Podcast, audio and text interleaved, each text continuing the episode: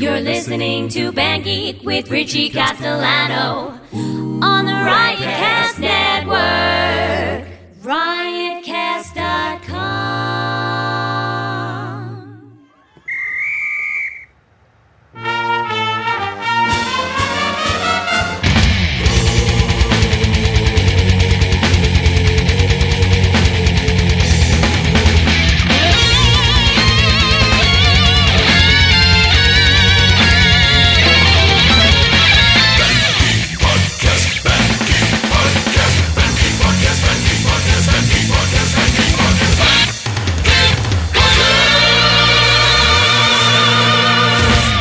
Welcome to Band Geek. I'm Richie Castellano.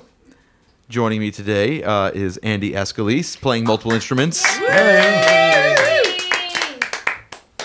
My lovely wife, Anne Marie Castellano, on the bass guitar and the choker. And vocals. and the choker, yes, and vocals. The always enchanting Brandy Metaxas. Oh, thank you. Thank you. Hey, Randy. And we have a, a very, very special guest that a lot of you have been asking for. And and we made it we made it happen for you because here at Band Geek we make dreams come true. um, joining us today, uh, he needs no introduction, Mr. Albert Bouchard. Thank you, thank But you. But you know what? My job as a host is I have to introduce you, so I guess I have to do it. yeah, yeah, you have to do that.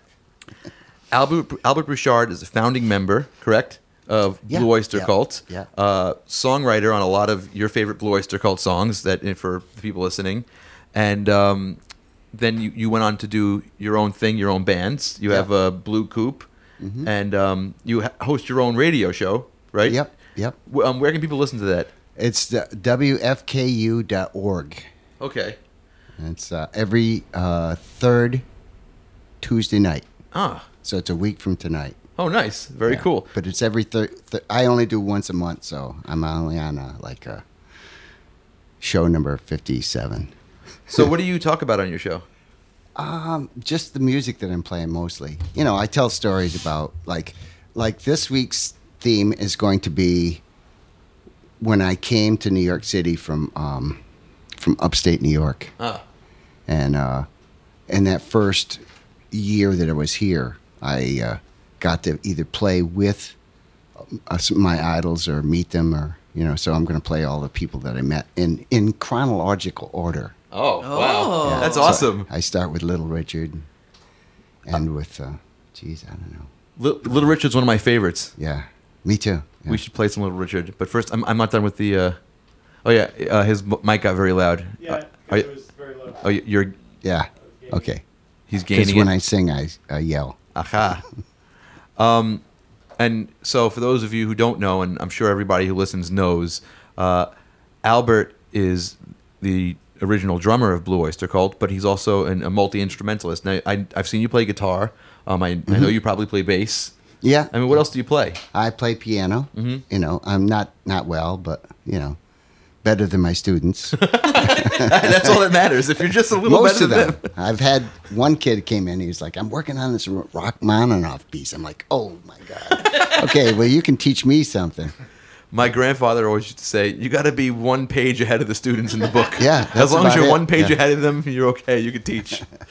um, and now you're a, like you said, you mentioned you're a teacher. Yeah, And how long have you been teaching? I've been well. I've been in this school for 30 years. Uh, I actually did a. There was another music teacher, so I wasn't allowed to teach music officially. Oh, really? So what did you teach? Uh, I taught. Um, uh, first, I taught uh, computers, like uh, program, you know, like Basic and Logo, and you know stuff like that. You know, and then uh, then I taught. Uh, then I w- did a art for a little while for a semester because our teacher was gone, and then I taught math for a semester. And then I was assistant principal for six years. Wow. Yeah. I did not know that, but that's the point of this is I get to learn things Yeah, and then, people. and then after the six years, and I was, you know, getting my degree in administration, uh, the music teacher retired. So uh, the the principal was like, "I don't really need another. You know what? I really need a great music teacher. You know, these kids deserve it." So So within a week of doing that, I was like, wow, okay, this is the best job ever. really. And, and where's your school? It is uh, 102nd in Amsterdam. In Manhattan. in Manhattan. It's called the Edward A. Reynolds West Side High School. Ed was uh, the principal that hired me, Oh wow. and he he passed away while I was his assistant principal. Jeez. You stressed them out that much Yeah. as your, I know, as your AP. I was like, oh, gee, what is? How does that sound? Um, so, you said you taught. You okay over there? Mm-hmm. You dropped everything. I didn't drop the T. I didn't drop the T. He um, didn't drop the B. Well, first I'm gonna first I want to I want to interrupt this interview just for a second to say if Anne Marie sounds like a 12 year old girl today, it's because she had a very busy weekend, and I just want to give you a little plug. Anne Marie is singing with the Windborne uh, tribute to Kiss symphonic show. She's doing a bunch of It's a shows with them. yeah, it's a print. um, so so look that up, Windborne Music, and Anne Marie is uh, the um, lead girl singer in that particular show. So that's why she sounds like she has no voice because she did two local gigs and then I went on sound a plane. like a twelve-year-old boy. Yeah, you Yeah. do. You, s- you sound like Bobby Hill. and also ragweed season. Yeah. So that's that's why Anne Marie sounds like that. She's been very busy. Sorry, guys. That's why I'm not singing. Really. And if Andy sounds aggregated, I mean, aggravated, it's because he's uh, he's in the middle of moving. So everybody's got stuff going on this week. I'm fine. Well, you well you just had a vacation, so you should be all right. I'm good. You're We're good. between vacations. Can I right make now. some more tea? Will you yell at me? I'm not gonna. I don't yell here, Anne Marie. Have What? I been aggravated? No, not The- while we're recording. It's, it's recording. yeah, no. Okay. It's no yelling. No, we're co- okay. All right. tea.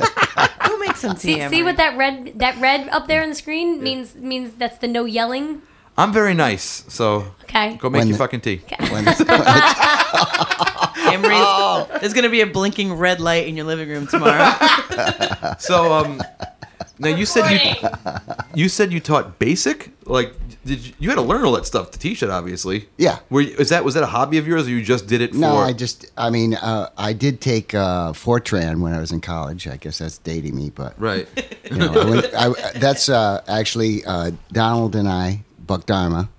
We met in college. We had a college band that was uh, we the first year that we played. We were definitely the be- the worst band on college on campus. We sucked. We were terrible. What was the name of your band?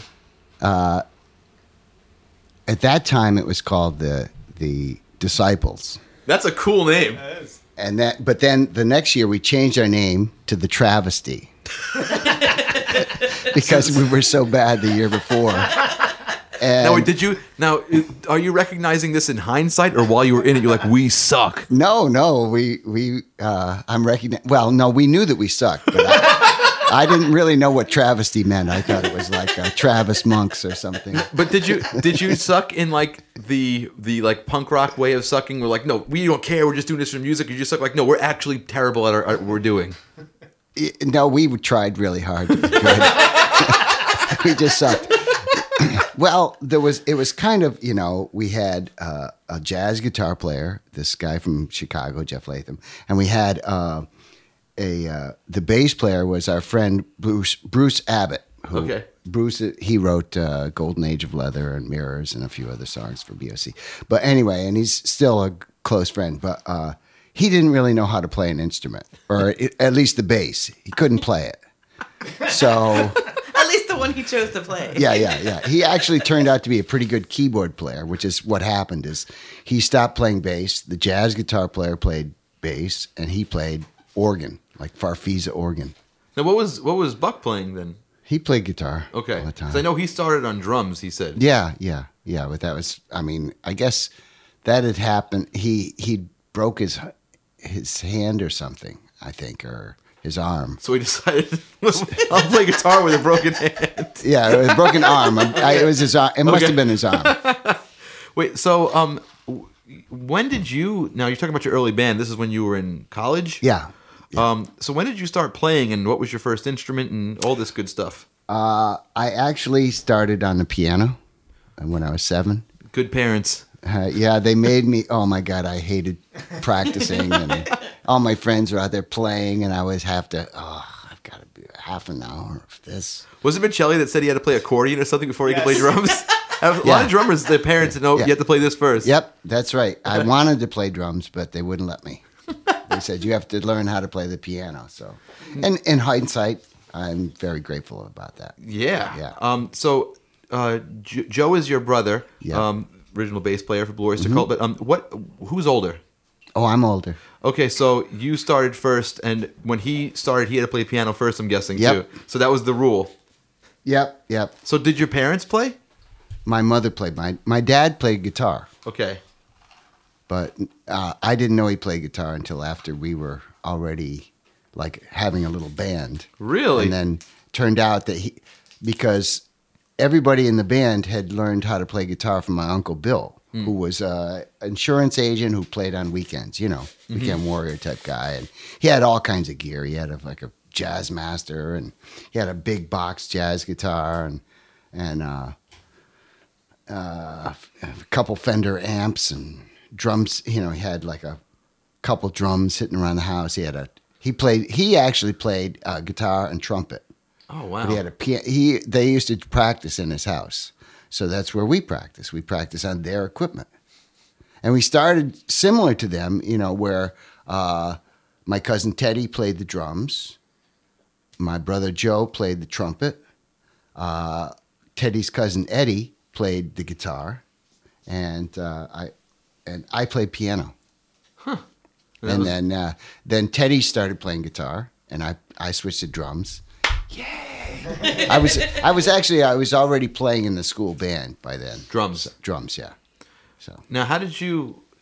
Did you take to drums immediately when you first started? Like, did you know, like, as soon as you sat down, like, this is what I want to do? yeah, yeah, yeah. I mean, I I started playing like this, uh, like uh, Right.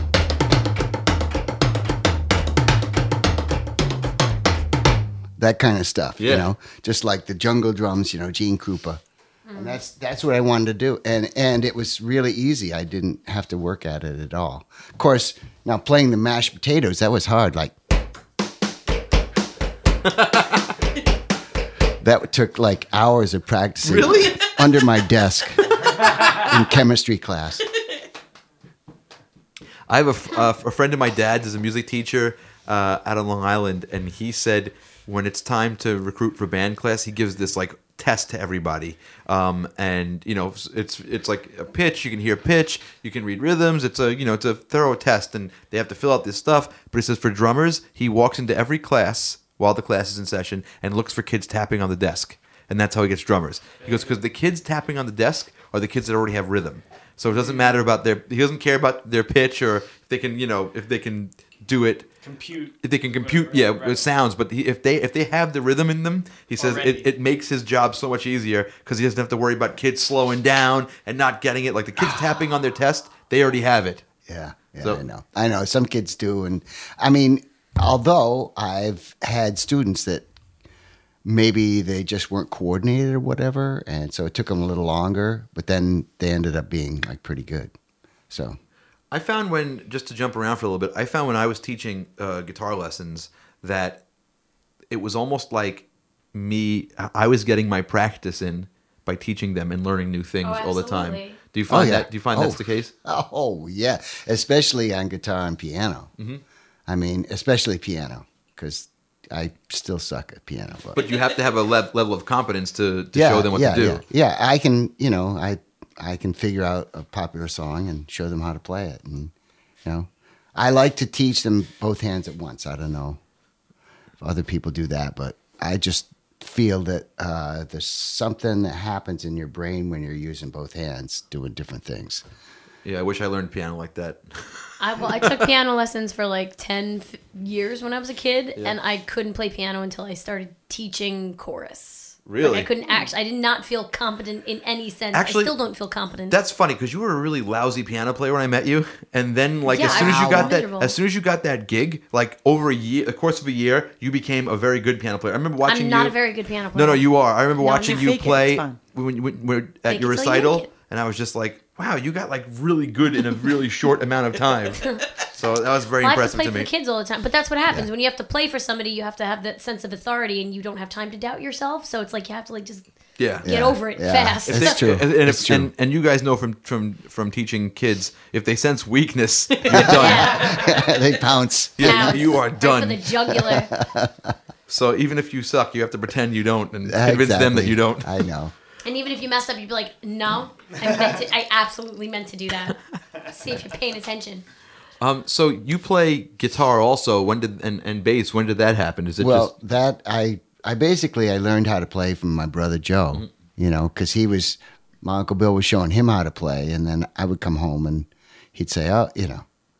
We, I think at one point we had two guitars because eh, at first we just had my dad's guitar, but then mm. Joe got his own guitar. what kind of guitar did your dad have? Your dad have? Oh, no name acoustic. Okay. Yeah, it it, it didn't even have steel strings. It had like catgut strings. Oh, Yeah, yeah, it was really. I love that lesson when I teach the orchestra, and I was like, "Do you know what strings used to be made out of?" and like all the little freshman girls were like, "Oh my god, really? Did they kill the cats?" I'm like, "Yeah." like, You know, they, were didn't. already dead. They were already dead. They harvested them from dead alley cats. they want me to tell Who never you. had a home. They were they were, they were really bad cats. Yeah.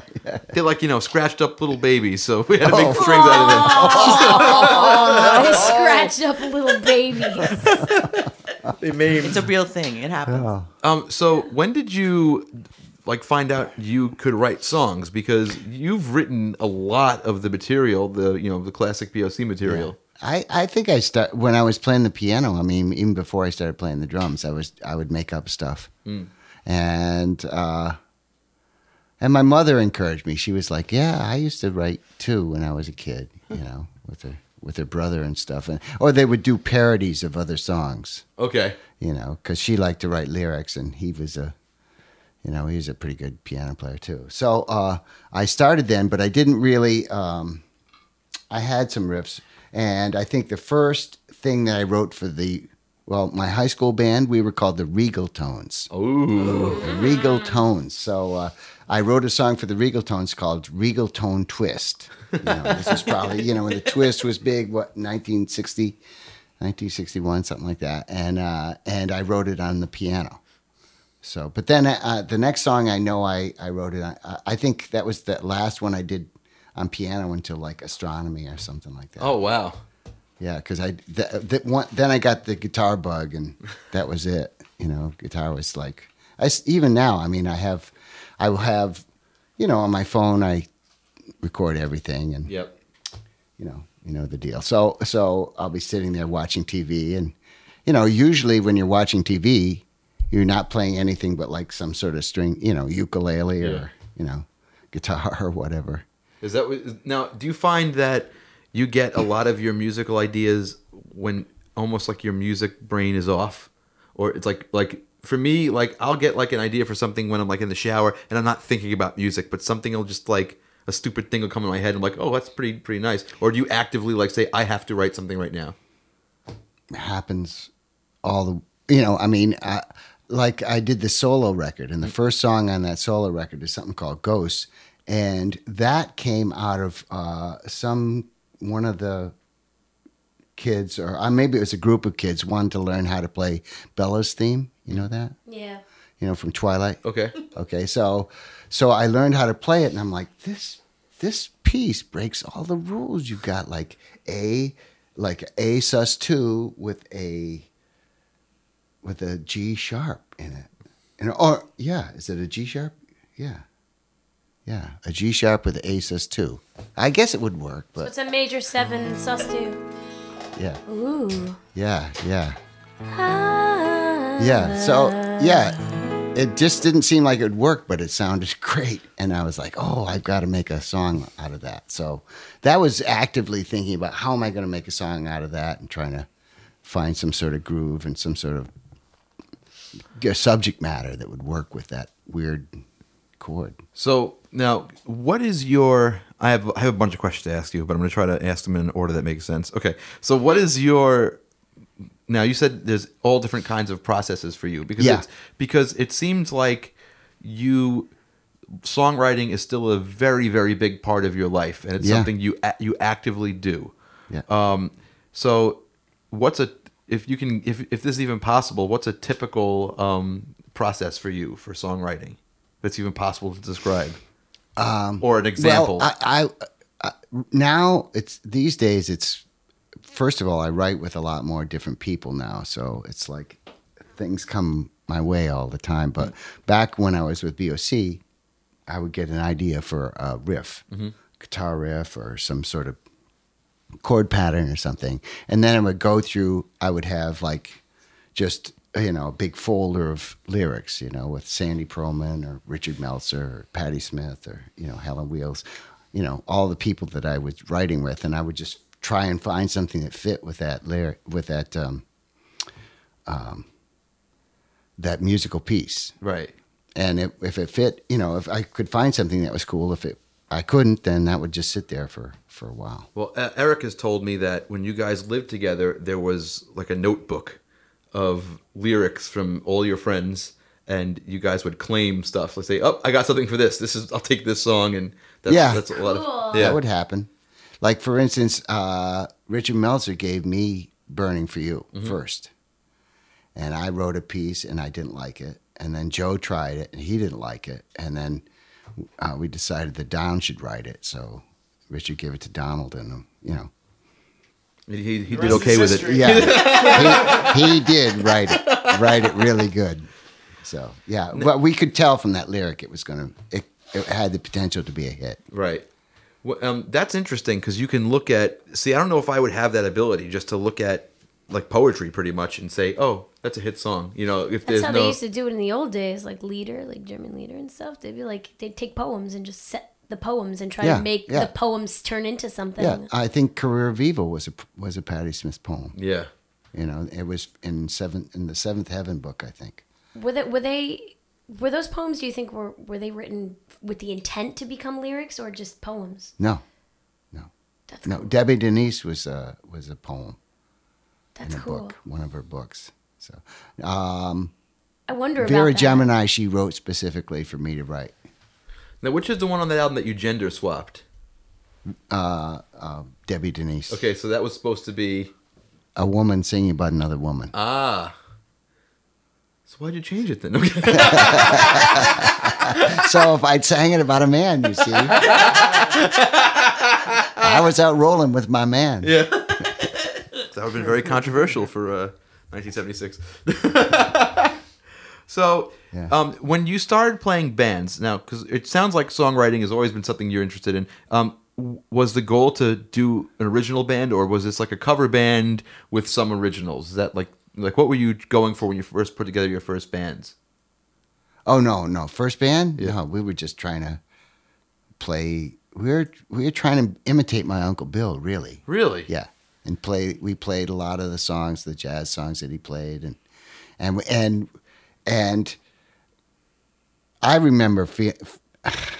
I before we ever played a gig, we would play out in front of my uncle Bill's house, and he lived like kind of on the outskirts of town, but where there was all these motels and stuff, and all these tourists would come and stay there in the Ah, summer. gigs. So that was our gig. Was we put the we put the tambourine out front. You know, we'd play while the people walked by, and they would throw in, you know, What a dime or what whatever. jazz tunes did you do? Do you remember any of them? Well, we did like Wonderland by Night, which was kind of you know that was a big hit. With Bert Kemp Kaempfert, you know the guy who discovered the Beatles actually.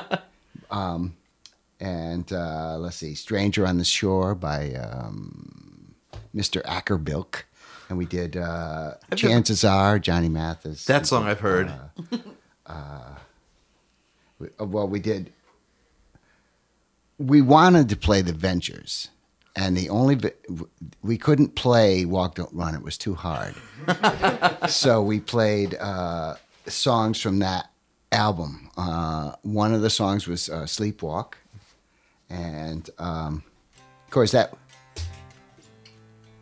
Yeah, We can play it if you want. yeah, yeah. I'd rather play it on slide Walk Don't Run. guitar. yeah, yeah, I know. Great, great song. Awesome. Yeah, yeah. We played uh, oh Misty, Moonlight in Vermont. You know, a lot of the standard ones that you're still here now. you oh, know. Oh yeah. That's cool. I just, you know, did, did you find that having a, a foundation in like standards was helpful to you in, in everything else you did, or did you just totally throw that out the window when you started playing rock and roll? I don't. You know, I never tried to. At at least back then, I never even tried to incorporate. You know, it was like you had the Kinks, Yeah. and then you had you know Johnny Mathis, and uh, you know we'd play the Kinks when we played like a rock gig or uh, when we play a battle of the bands or something like that, where we had to come out strong. But then we'd play if it was a prom. I mean, we did what in the May and June we play two or three gigs a week you know, playing all these proms because they wanted like the slow songs, you know, Fascination and, you know, Elvis tunes and stuff like that. So that's what we did. We did this, you know, I just wouldn't even bring the sticks. I just bring some brushes. That was the whole deal, you know. So As you throw your sticks on the floor defiantly. When, that was the whole night, you know. I do a lot of background. you were stirring the soup. That's yeah, stirring the soup, exactly, yeah. So what? So when did you like say, okay, screw this, I want to play rock and roll in my band? You know, I think that all during high school we we had those kind of gigs, and then we had the rock gigs, and then we did a, uh, the biggest battle of the bands in the area, and we won. Now is this in Long Island? No, no, this is in Watertown, New York. Okay. So, which is the big the big city. You know, there's fifty thousand people there. so, and it was a it was a over you know you had over the course of a few weeks. You know, so they had different things, and then finally they had the final final event. You know, with the top seven bands, and uh, and we played. Uh, we played uh, this diamond ring.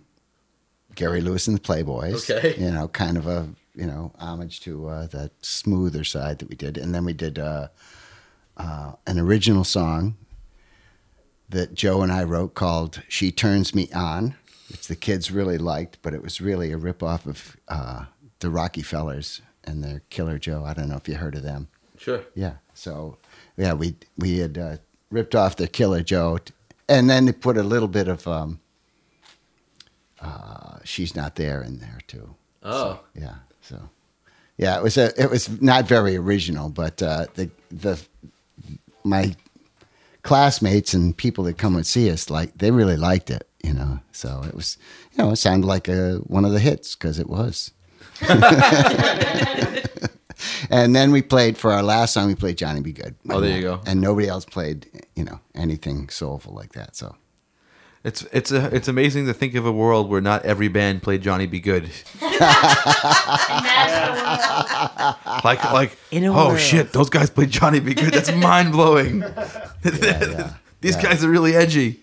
yeah, yeah. No, well, uh, you see, down here, you probably wouldn't, you know, the kids didn't get that, but up there, where there was like no people of color whatsoever, so Right. and no, you know, I mean, really, there was, you know, they played Louis Armstrong, but that was about it. So you- you're saying this is like early '60s? Yeah. Uh, uh, yeah, you know, I graduated in '65, so I think the Battle of the Bands was in '64. So Now, what um, were you completely into the Beatles when they came out, or were you into more of the fringe stuff? they came out in 1963, and I I wasn't crazy about them. Really? Yeah, I thought they were very. Uh, Well, that concludes our show today, folks. they were sloppy. Thanks to Albert for coming on the show. And I, my favorite band was the Wrecking Crew, I- except that I didn't know that's who they were. ah, okay. So you you liked all those um, R and B records and all the uh, pop, California. pop records and California Yeah. sound. Yeah. yeah. oh, the yeah. Wrecking Crew. That's who did um, Hal Blaine. Hal and- Blaine. Right, right, right. The Beach Boys and uh, oh, nice. and uh, Palmer. Um, what's his name? Something Palmer. Uh, There was two drummers, and they were both my favorites. And then uh, you know, and of course Tommy Tedesco and all of that. You know, so Did you ever get to meet any of those guys? nope, Oh, not one. Carol Kaye. yeah. Yeah. Yeah. So, and I, I like Motown too. So the Beatles sounded very crude compared to that. Uh, I would have to say though, by the second record, I was starting to get into it, and then the third record, which was uh, what um, See, I know I can tell you what the British releases were, but not the U.S. Beatles Six or something. See, yeah, like that, there's all different records for the U.S. But it had uh, it had all of those, and by that time, it was like, holy crap! These guys just, you know, they were mind blowing. They played music like nobody ever played before. Yeah, they they went over the top. I can see how someone would think that they sounded sloppy, though, like in the very Yeah. beginning. Yeah, that yeah. makes sense. Oh, divorce papers How are being written could I up. dance with another? Who? but You know, Well, you know Ringo what- With the sloppy fills, you know. The thing with the Beatles, though, is um, because it was such a cultural phenomenon when it happened. For someone like Albert, who was already playing music, Yeah. and um, it, he didn't need the Beatles to say, "I want to do that. I want to play guitar." He's like, "I'm already doing that." You know what I Yeah. mean? And I'm doing it at a high enough level where I can recognize, Yeah. you know, that that maybe the drummer on the Beach Boys records is a little better than the drummer on the Beatles records. You know what I mean? so, um, so Yeah. you could you could recognize that, but uh, a lot of people from that era, from from talking to them, they didn't play, and then they saw the Beatles, and that made them want to play. Yeah. But so you have a different perspective because you were already playing. Yeah, yeah. So, but but I mean, the, it's the, the phenomenal thing about the Beatles is, I mean, yes, the, it's definitely raw in the beginning. The songs are there, but it's raw. But as they go on in their relatively short span, the music gets infinitely more complex as it goes on. Yeah. And that's something that's an interesting thing to me. I mean, that's why I, I like them. Well, that's why I can't really. Fo- whenever you know the newer bands, regardless who you're talking about, like if you're the more modern rock bands, a lot of people are like, oh, the you know their direction. You could say like Muse, they they really changed directions. You could say Incubus and Foo Fighters and all these other modern dudes, like they changed directions. But look at the Beatles. They like just completely went to a whole other plane of Yeah. existence by the end of their career. You know, in less than 10 years. In less than ten years, exactly. so are you are you more of a Beatles or a Stones guy?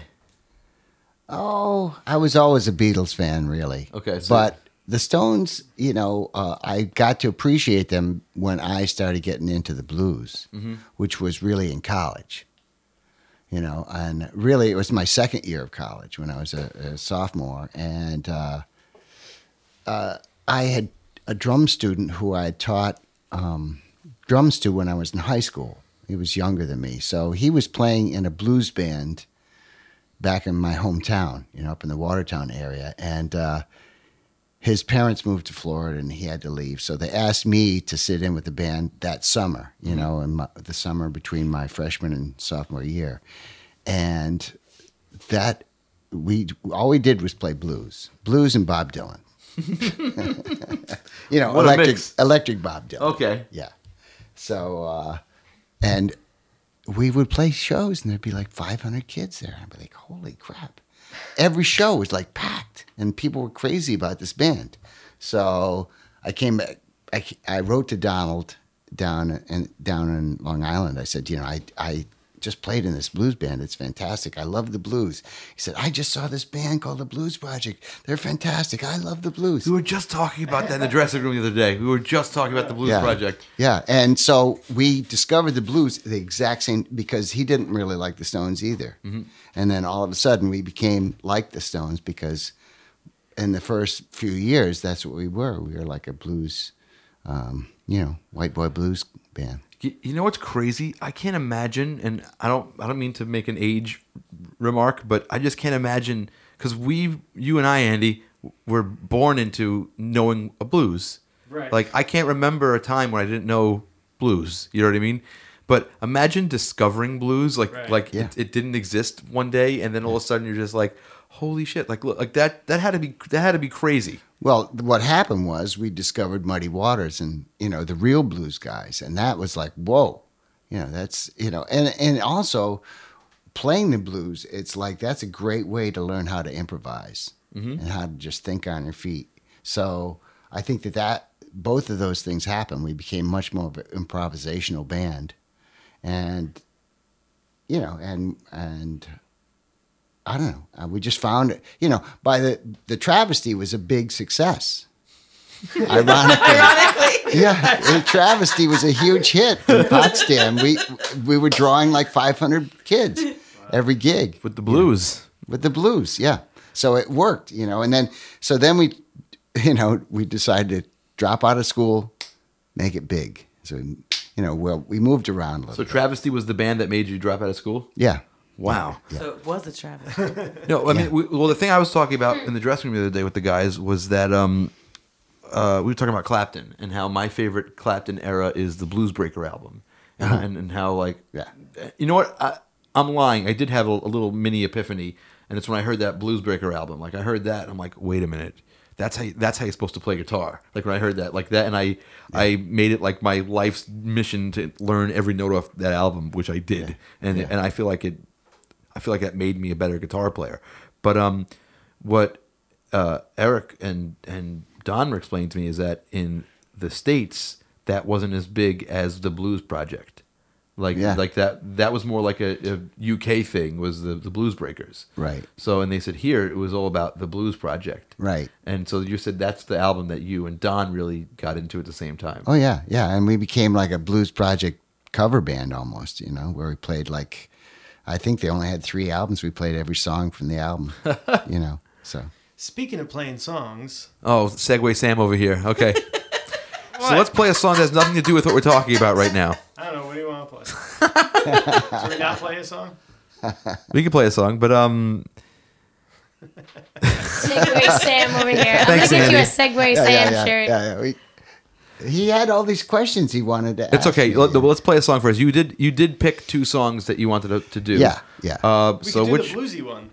there's a bluesy one. Which one Oh, is there is a bluesy one. The, the, Oh, the Clash song. oh. Well, Hey. wh- why did you? No, you. There's a special reason you picked this this Clash song that we're gonna do. Yeah, yeah. And, and- because, uh, well, um uh, Sandy Pearlman, of course, passed away Mm-hmm. last summer, and uh, so one of the things that they always mention is that he produced the Clash. Mm-hmm. So there was a song that he produced for the Clash where Allen Lanier played the piano, and I was kind of like that song. So. Uh, the piano part on this is great, and I really, you know, I, I love that Allen always put that rock and roll thing. In, Oh, yeah. in, you know, the the real old school like Little Richard, Jerry Lee Lewis kind of rock rock and roll thing in what he did. Like that's that's awesome. when when uh, I first met Allen, uh, we we got along really great. But he, he, I didn't know he played piano. He was just playing guitar, and I thought, you know, you got Donald playing guitar. You don't. We don't really need another guitar player. That's,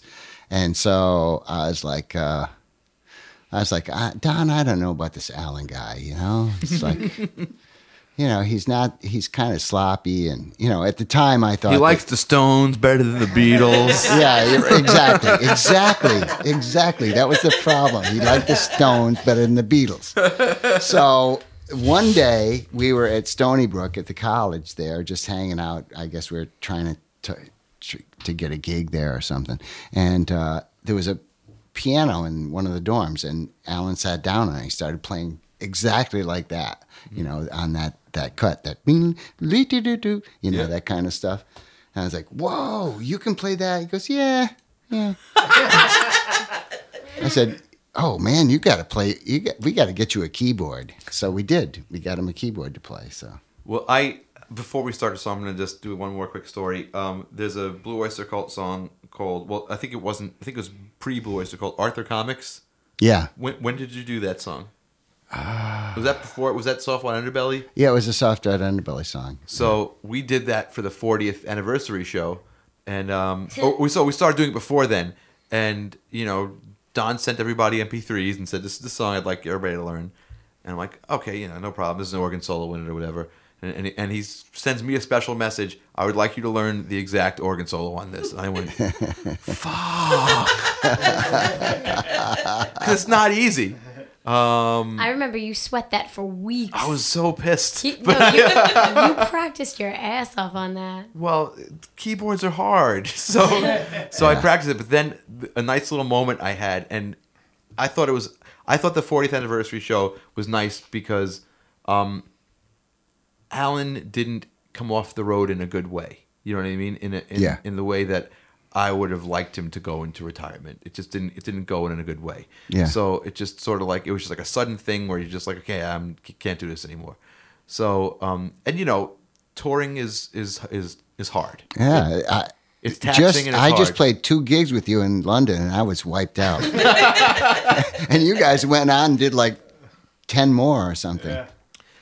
But um, what I really liked about that show was that Allen got to come back and do a proper last show. Yeah. you know what I mean. Yeah. and that that and that more than anything, I mean, it was great and playing with the entire original band. That was awesome. But the thing that I, you know, because I being working with Allen, you know, I've known Allen since 2000, and it was a big chunk of my life spent, you know, with Allen. Like I spent like you know 10 years knowing the guy and Yeah. and and spending a lot of time with him, and you know, it was kind of a shame when I, I felt I felt awful, like he got cheated that he couldn't have that, you know, good show. Yeah. And then when he, we did the 40th anniversary and he got that, I, that made me the happiest out of anything. But I had a cool moment with him uh, backstage. I went, Allen. He's like, yeah. I went, uh, uh, we, we, we do Arthur Comics now. He's like, oh, yeah. I was like, yeah. Don made me learn your exact solo. And he goes, with Don, Don, why are you bothering him with that? Leave him alone. He's like, why, are you, why are you bothering the kid?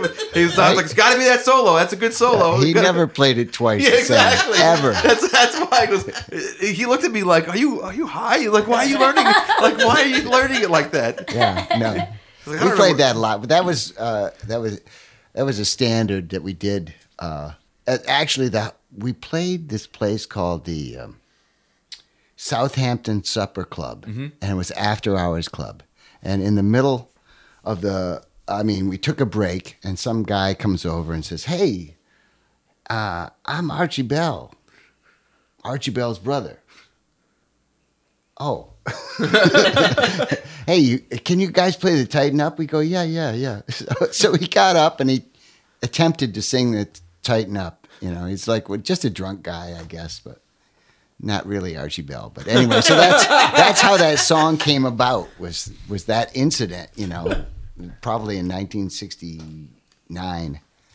Well, well, another here's here's another sort of funny uh, side B to that story with the that's the soul to that song.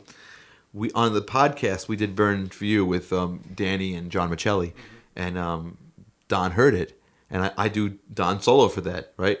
He heard. He goes, "That "Burn for You" sounded great." He goes, "You know the Buck Dharma solo to that." He goes, "I don't know the Buck Dharma solo to that." like the same guy that made me learn Arthur the Comics. Yeah, he never plays anything the same twice. He either. says, I don't know the Buck Dharma solo for that. You know the Buck Dharma solo for that. okay, so we're gonna play now, and uh, we'll talk more about this song uh, afterwards. So, um, Surprise. surprise! Yeah, let's All right. do it. So this is what's the name of this song? Uh, Judy's been working for the Judy- no, no, Julie. Julie. Julie. I keep been saying you working sing for Judy. Judy. It's I gonna be a hope I can get through this. Drug Squad. Okay, so um, Andy, you have to do your best Allen in this. It's very difficult, and um, Albert's requested that you learn the exact solo for this. to uh, So uh, go ahead and learn it now. to Arthur Comics and put it in this one. Play the Arthur comics. Yeah, I think I'll. All right, here we go.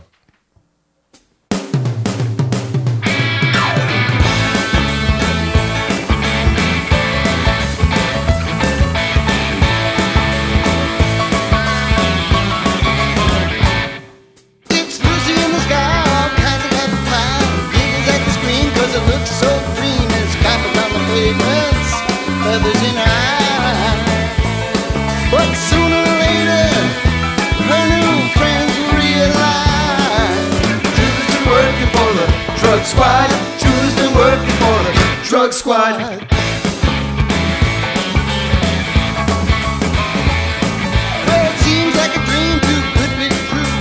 Stationed in the bank while the tablets go high in the millions. And everybody's high.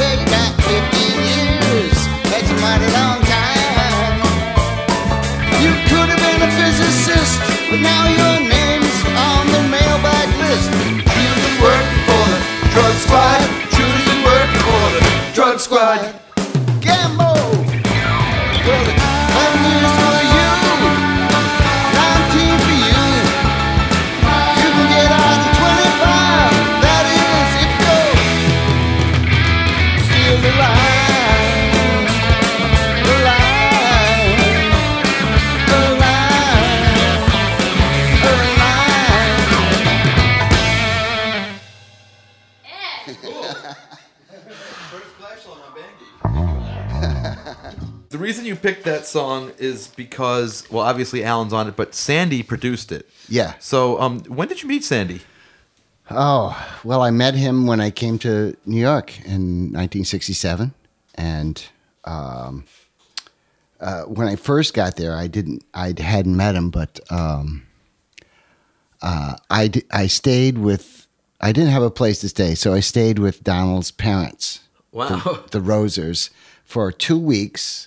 And in return, I painted their house for them. wow. and that wasn't too bad. It was the summertime, you know. But uh, but the only bad thing was there was a, a wasp nest. nest. Oh. Yeah. Always the case. But I managed. Not, I guess I got so much white paint on me that they didn't want to sting me. You can't, you camouflage yourself. Penetrate.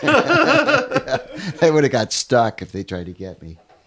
But uh, and then and during that time, I was looking for another place to stay, and so I heard that there was a group of girls at the at Stony Brook that had some off-campus um, um, living situation. They had a big house that they had all rented, and they had an extra room because one of the girls had left or you know dropped out or whatever. So there was an extra room, so they said I could stay there. And so I went over to talk to the girls, and Sandy was there. Oh, wow. And one of the girls was uh, the girl that became his wife, Joan.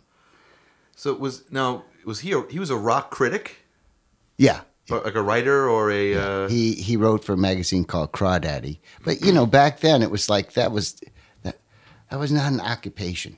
right? It was a hobby. Okay. You know, you, you know, they paid five dollars uh, per article. You know?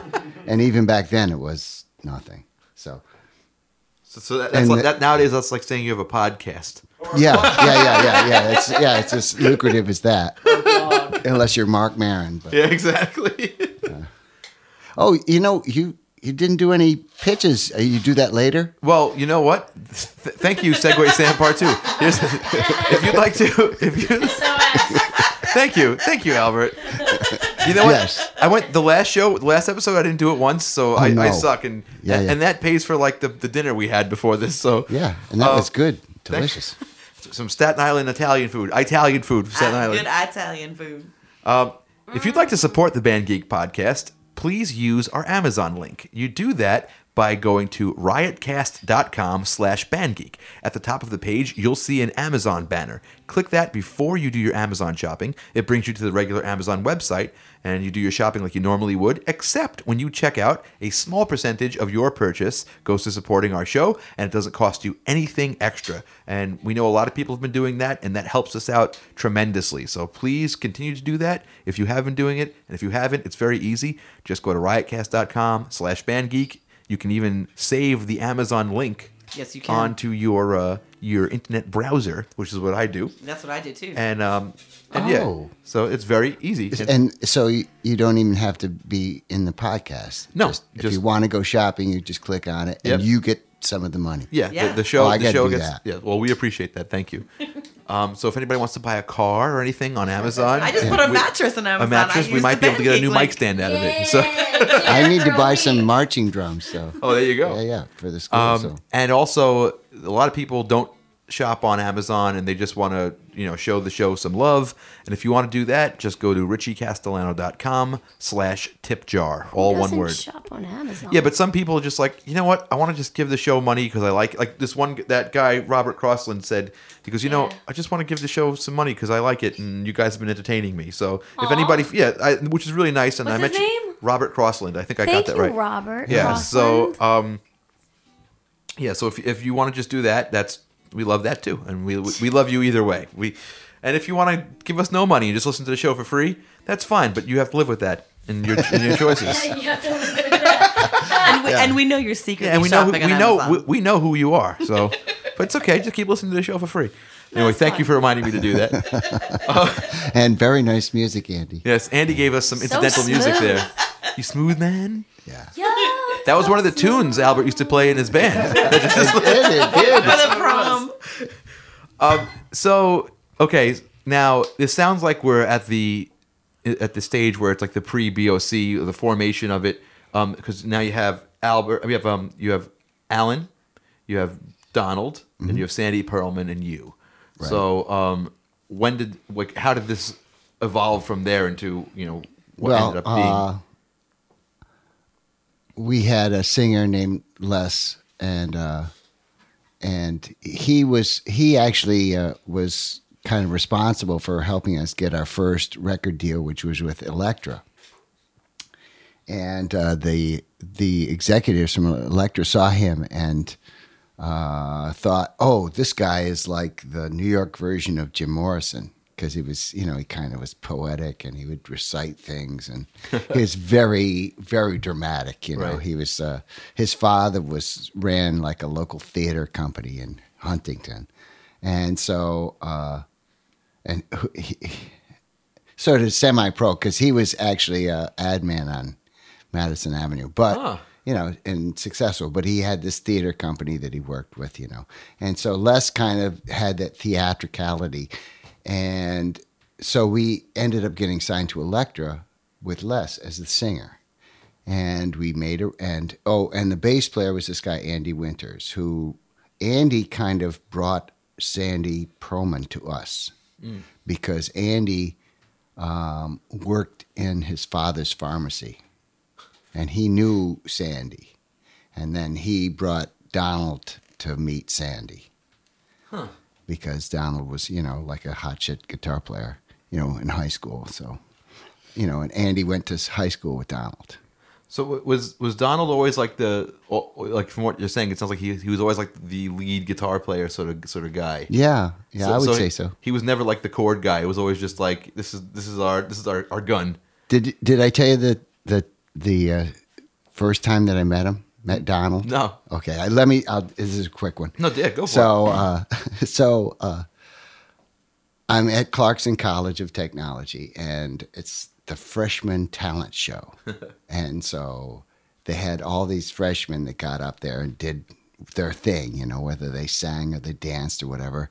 And the show started off with uh, this guy that was in a lot of my classes, Bruce Abbott, who I knew, and this other guy, this little guy. Okay, so they were up there and they're they're warming, they're getting ready to play, and I I walk up and I I see the guy playing guitar, and I said, "Hey, man, you're pretty good." He goes, "Oh, oh, thanks."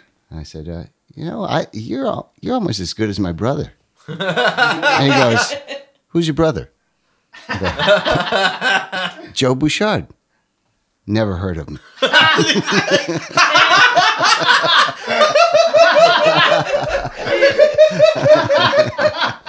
Oh, that's good. that is good. Uh, so so Donald. But but but can I? I want. I do want to interject something. Um, even though that's like the stereotype, you know, hotshot lead guitar attitude. Don is so not like that. Like Yeah. like, or at least now. I don't know how he was when he was a teenager. Yeah. But like a lot of other bands, like if, if I if I was playing with another band. Uh, where there was a guy who played the way as well as Donald does, I would never get a get a, a spot. You know what I mean? I would never Yeah. get a lead. I would never get to sing a song. You know what I mean? So um, Don's really not like that. He he likes to let other people shine, and Yeah. that's really you know that's a really rare thing. Uh, Well, it was it was actually kind of funny, and I think that he has a he has a keen That's sense of humor. humor. Yeah, He- definitely. he oh, so you, really think you think he was super he was funny. screwing with you a little bit? Oh yeah, he was fucking with me. Absolutely. I mean, fricking with me. Yeah, no, it's okay. This, this is Band Geek. It's, It's- we're, we're right in the gutter. This explicit podcast. The gutter. Where? The gutter. Um, okay, so now you have so they brought Sandy to meet Donald, and how did that go? Oh well, uh, no, uh, Sandy liked him. Okay, And I got a letter from Donald. I was in Chicago playing with another band because when we quit school to have a band, it just fizzled. Oh. It was like we couldn't get any gigs, you know, and then th- the people in the band started dropping out one by one. what did your parents say about you quitting school to play music? Are you out of your mind? Are you on drugs? That's And you bit- said yes, but that doesn't. That's I'm still playing why. music. yeah, no, I probably lied, but uh, yeah. but yeah, I was like, no, I want to do this. You know, I mean, you know, I think I can do this. So, I mean, until that had happened in college, I really didn't think I was even good enough to to be a professional musician. I I knew that like Joe.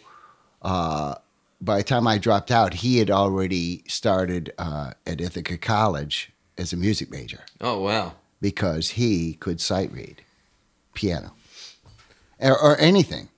He still can. You know. Yeah, jo- Joe's got a very impressive skill set and really, you know, nice, good gifts. Yeah, yeah. He's. I mean, he's always been able to. I mean, he just. You know, Joe was the one who could really play piano. I couldn't play. You know, that's. I always compare myself to Joe, and always fall short in, in the piano category. no, I mean, because Joe really is. He's a. You know, if sometimes he goes a long time without playing, and of course, you know, piano is like. If you don't play it, it's like I, I came back from the summer and I was like, I couldn't play anything. you know. Now I'm like, It takes a little while. to Yeah, get yeah. Back in it. Yeah.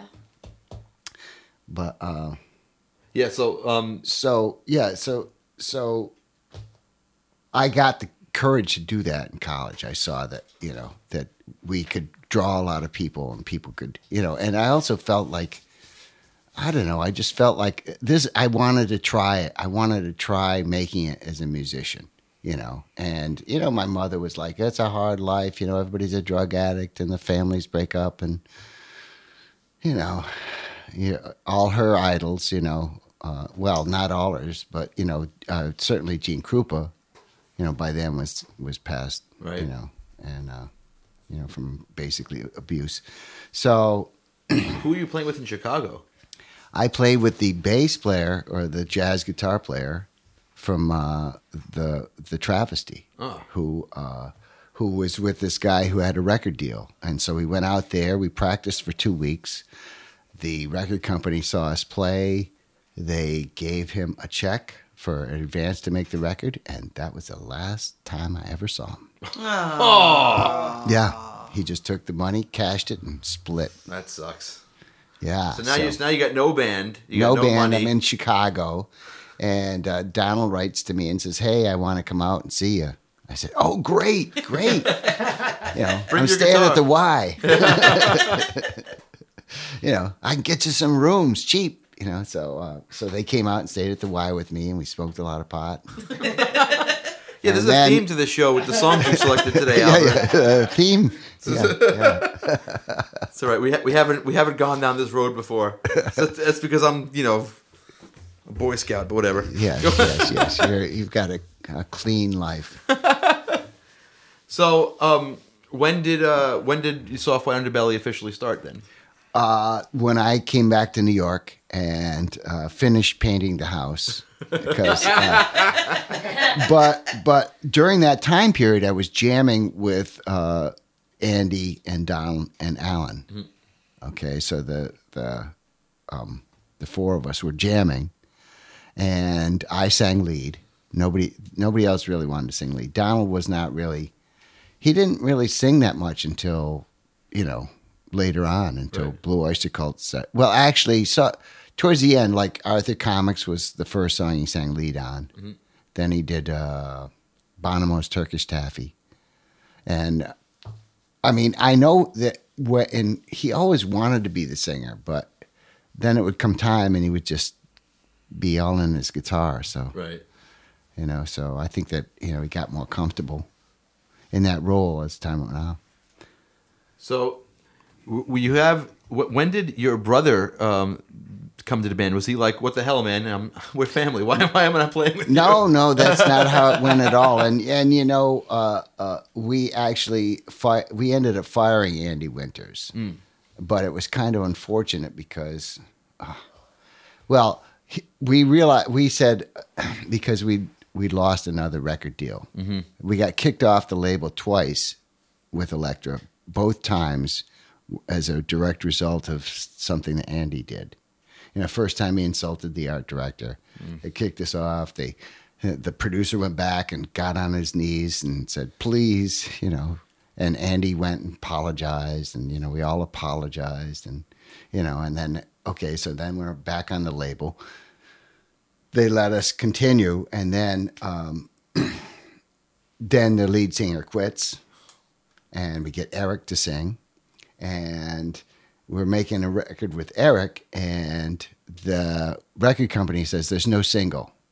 We want Don Gallucci to come and produce a single for you. Uh, Don Gallucci was originally in a band called the Kingsmen Okay. okay, Louie Louie fame. And then he had Don and the Good Times on uh, Shindig or Hullabaloo, one of those TV sh- shows, you know, the black and white TV shows from the the '60s. And then uh, then he became a producer for uh, uh, Elektra. I think he produced, I don't know, maybe Bread. Maybe he definitely produced Raw Power for Iggy. As a matter of fact, he Wow. produced Raw Power the same at the same time that he was coming to work with us. And so he was waiting around for a couple days because we were upstate on a gig. So we came back to the gig. He came to the house. We start rehearsing, and then within an hour of him, you know, just when we're starting, you know, he's starting to get into the song and what he's going to do to it, Andy, the bass player, says, "I got to go." We're like, "Where are you going?" He says, "I I got the, the job in the bakery. You know, if I don't go, they're going to fire me." So he left.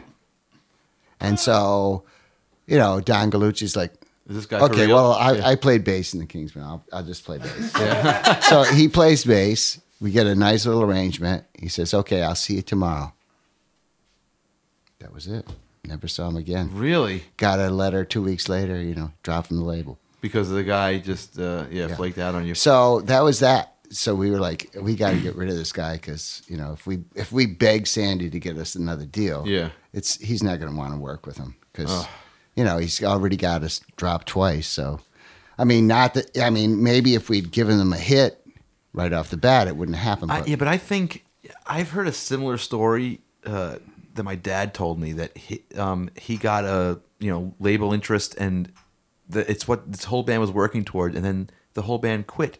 It's like some people just do it for fun, and they're not like when it gets to that next level, it, they're not really Yeah. comfortable with it. Even if Yeah. it's on a on a subconscious level, they're not comfortable with it. They they say, "Wait, this is this is work now. We- I have Yeah. to." You Yeah. know, it's it's like fear. Like I have to make this leap and stop what I'm doing. Yeah. Like yeah, like this is what like this is what you've been working towards. You know what I mean? Like Yeah. what that this is what you wanted. But some people don't actually want that. Mm. They want to have the oh we hang out, we you know we drink beers, we rehearse and play. well, it's gigs. also I mean the people that make it. I think that the like the people that make it really they have a sort of a need to please. Mm-hmm. You just kind of do, and some people don't have that need, and so they can't hang in there. I mean, I know David Roeder kept shooting himself in the foot, you know, because you know he'd get somewhere, somebody would be interested, and then he'd do something stupid, and that was that, you know. So you know, and then he then he would do it within his songs, where he'd put some ridiculous, creepy thing. who in is this? who, who is this? Da- David Roeder. This is another guy that I used to work with a lot. He David Roeder was actually the original singer when uh, Sandy met Don. Okay. Okay, and then I met David, and then shortly thereafter he went to California to to be a teacher or something. So Yeah, it's it's. I just for people, I guess like you, um, you can't fathom that. It's like, wait, yeah, this is it. Like Yeah. this is what you, this is like what we talked about since we're kids. You know, looking at re- records in our room. Yeah. Like, this is what we want. We're having- Exactly. we're gonna have a record. You know, It- Yeah. it, just you, you can't. It doesn't compute that Yeah. people aren't ready for that level Yeah. of commitment. I mean, guess. when you see somebody ready to accept you, you just want to deliver it to them. Mm-hmm. yeah, you want to give them Yeah. everything you promised. yeah, yeah. So How did you like the recording process of your first? Is it the first time you ever recorded when you did your first record? no, no, I was recording in high school. I was, you know, we we had, I mean, almost from the very beginning, uh, the bass player in our, you know, my cousin's cousin, he had a record player in his house, so we recorded everything. Oh, really? Yeah, I mean, I remember the first time I heard my voice, I couldn't believe it. It was like, I sound like that? oh my God, that's horrible. I thought I sounded good. You know, So okay, but was it was it different recording? You know, for a commercial label than doing it on your own? Was I mean, was the gear different? Was the tech different?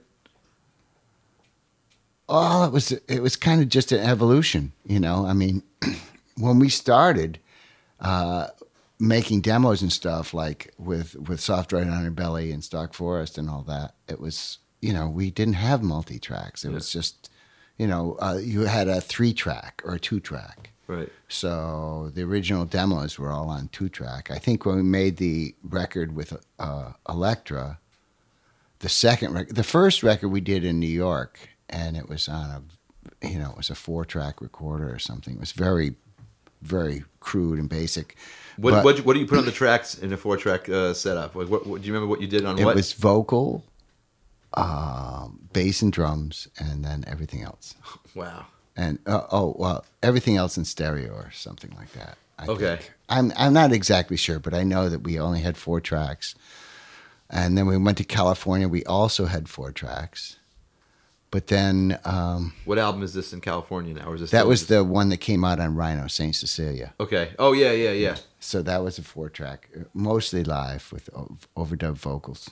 We had one tra- track for vocals, and we did the backgrounds with the lead.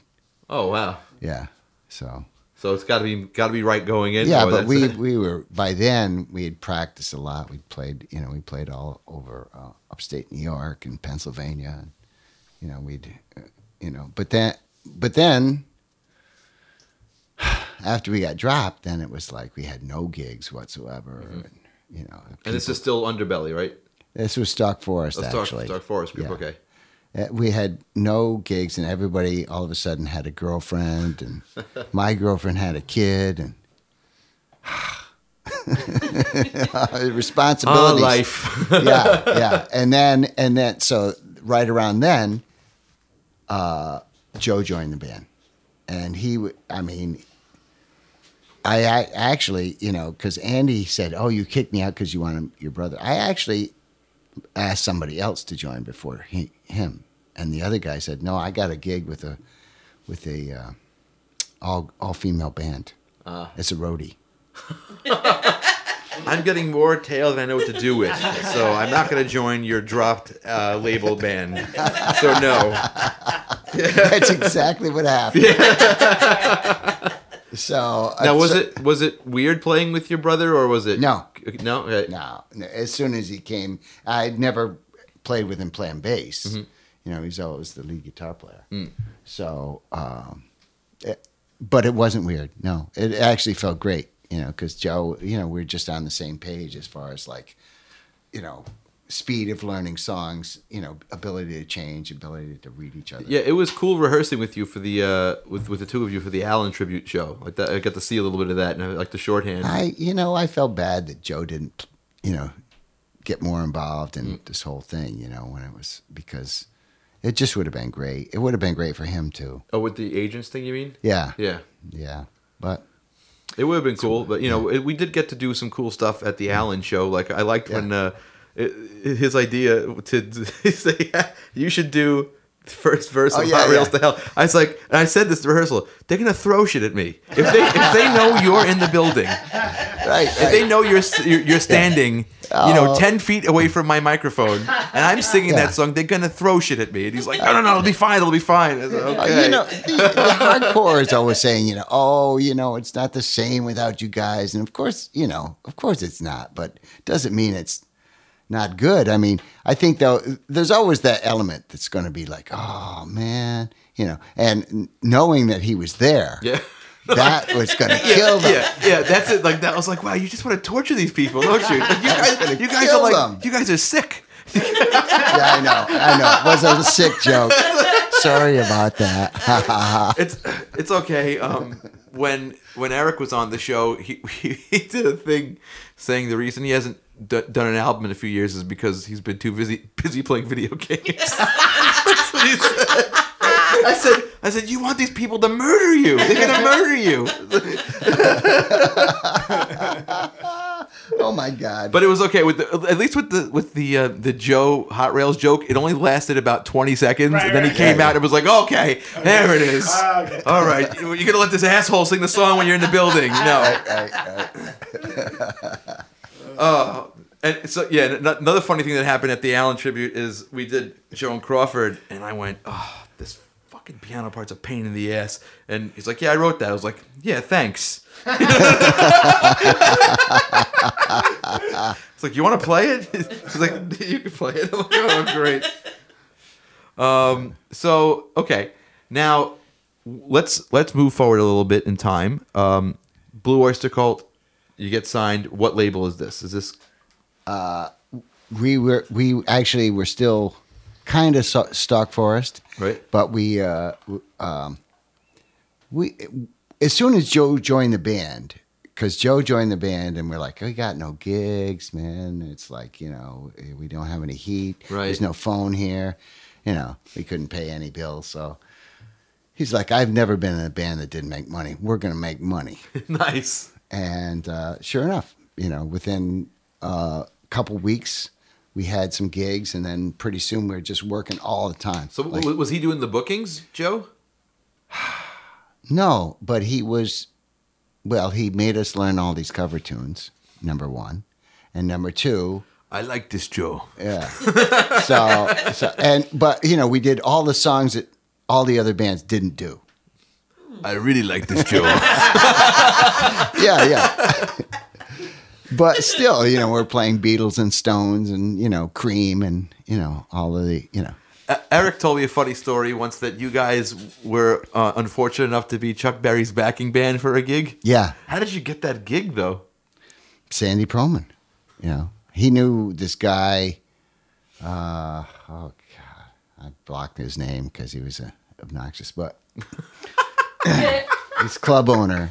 You know, but he was booking the doors and the Byrds and Right, all this right. stuff, and so Sandy, because of his Stony Brook connection and his crawdaddy and stuff, uh, you know, all, he talked to everybody back then. So you know, he had the inside track. So he got us this gig with uh, Chuck Berry, and so uh, did Eric tell a story of that?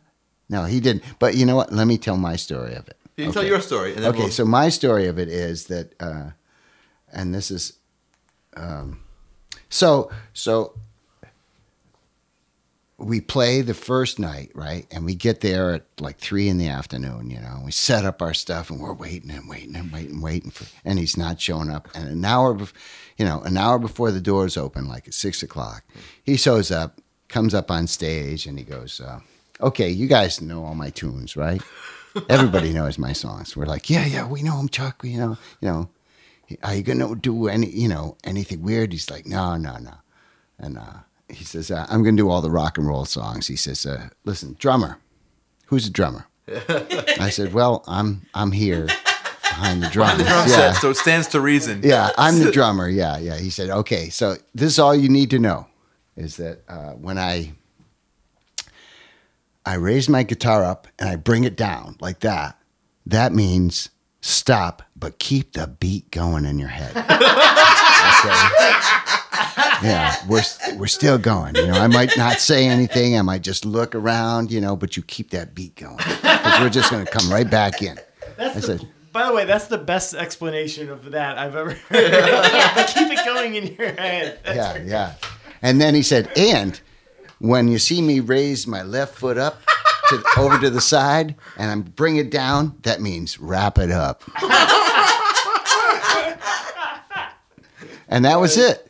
and that that was. That's He said, awesome. "Let's let's try uh, Johnny B. Goode." Plays Johnny B. Goode. He goes, "Oh, that's good." He goes, "Hey, hey, you want to play a little solo there, guitar guy?" And uh, Don says, "Yeah, yeah, yeah." He says, "Okay." So, uh, it went pretty well, except that Andy was kind of fumbling around. But uh, well, you know, Andy was like he idolized Phil Lesh from the Grateful Dead, so you can imagine a lot of notes Right. just all over the place. And Chuck really just wanted to hear the root note. and Yeah. that was it. yeah. yeah, yeah, yeah. As a matter of fact, he said, "Listen, when you play uh, Memphis, play it like the Johnny Rivers version. Don't play it like my version. Just one note for the bass. You know what would be interesting? Uh, nowadays, instead of Chuck Berry having a band, you could probably strap a couple of Wiimotes to his uh, to his legs and his guitar neck, and he can trigger events. you know, you know, like have a have a laptop with like Ableton Live on it. Yeah, I could you go. know, with all- yeah, exactly. Set the, temp, the tempo on the strings. When he does this with his leg, that's a gesture of you know, you know, play the ending two bars. This is put a you know measure rest in, but keep the beat going in the computer's head. Yeah, you, computer's you- head. know how many terrified backing musicians you would say from that? I saw I saw Chuck Berry. I brought my binoculars um, at Westbury Music Fair, and all I was doing was looking at the bass player who looked so scared the whole night. I was like, this poor guy. He was like sweating. br- Like you could tell, like he got a talking to before the show from Chuck. Yeah, don't play a lot of notes. Don't play my version. He got a talking to. You could tell this guy got a talking to. he did. He got a talking to. Um, okay, so we, we're um, Yeah. So so anyway, so Joe came. We You got we- gigs, cover was- tunes. yeah. You know, I mean, it was not backing up Chuck Berry and playing with the, you know, the Grateful Dead or whatever. But you know, we were playing clubs and we were playing covers and and getting paid and able to at least pay our rent and stuff. And then um, we got a call. We were in Pennsylvania, and Sandy Pearlman said, "Listen, I got an audition at uh, up at Columbia at the Black Rock, and it was going to be in the conference room, ten o'clock tomorrow morning." wow. And we had a gig that night, so we said, "Okay."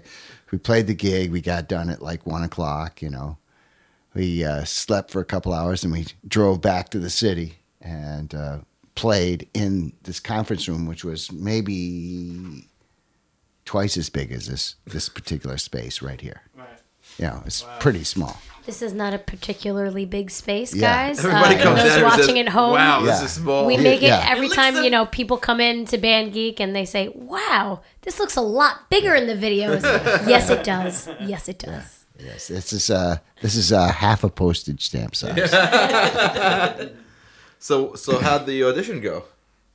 it went well. They liked it a lot, and so we got another audition with uh with Clive Davis. Nice. So, and we were like, kind of, oh, geez, I hope we like it, you know, because by the time we've auditioned for Clive, that was the sixth audition we'd done for Columbia. So we'd done four before this whole other thing happened, but we did it as Soft Red Underbelly, you know. So, and it, this is before Joe was in the band. So, so that was one one with Joe in the band, and then another one with Clive, and we're like, oh man, I don't know. And so we we show up for the audition. Of course, we're now we're well rested, and uh, we're thinking, oh my god, I hope he likes it, you know. And uh, we get there, and there's Clive. There's um, Bo- Bobby Colomby, the drummer from Blood, Sweat, and Tears, who I knew from that Chuck Berry gig Ah. where we ended up getting fired. That's a whole other story. Well, we got fired because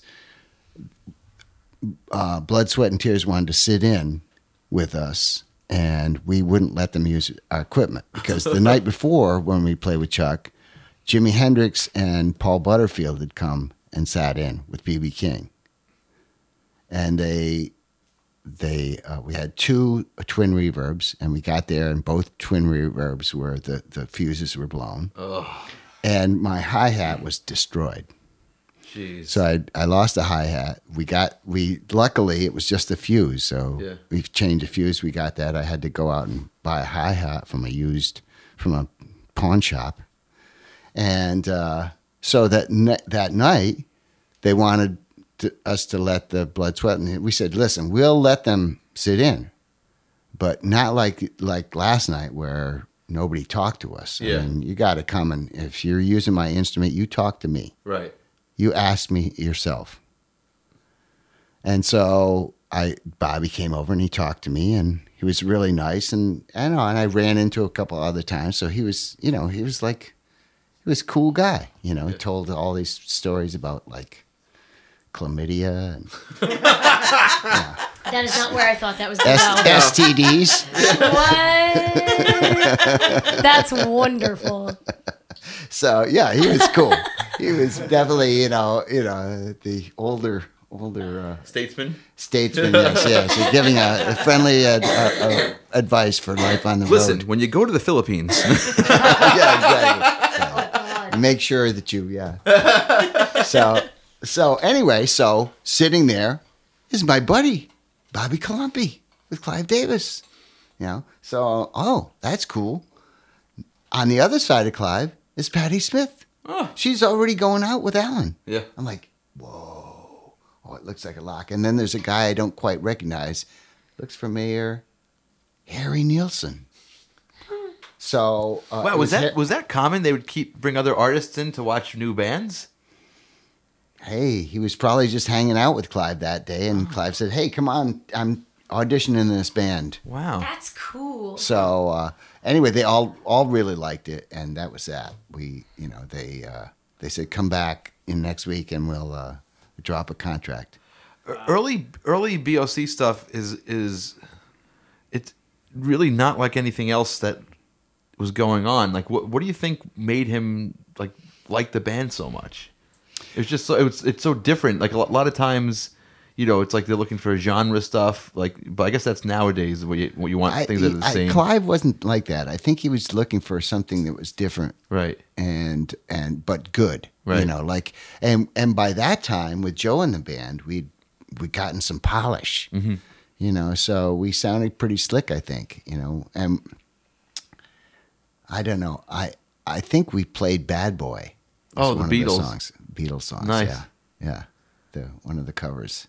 That they then they were mad when that record came out and they're like, "Where's Bad Boy?" Oh. Wow. Yeah. So now, are, are you still the the underbelly at this point? No. Because now no, we were nothing by then. Okay.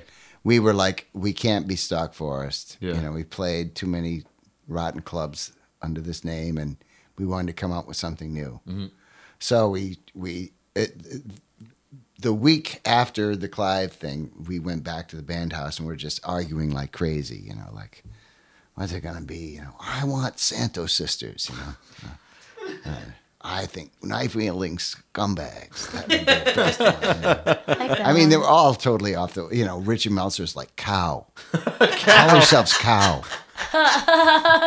Now, that's another thing I wanted to ask you about. You just reminded me. Um, all these guys that you're hanging out with in the early days ended up co-writing stuff later Yeah. on. Yeah. Um, was now is that just how did that how did that come about? Like that?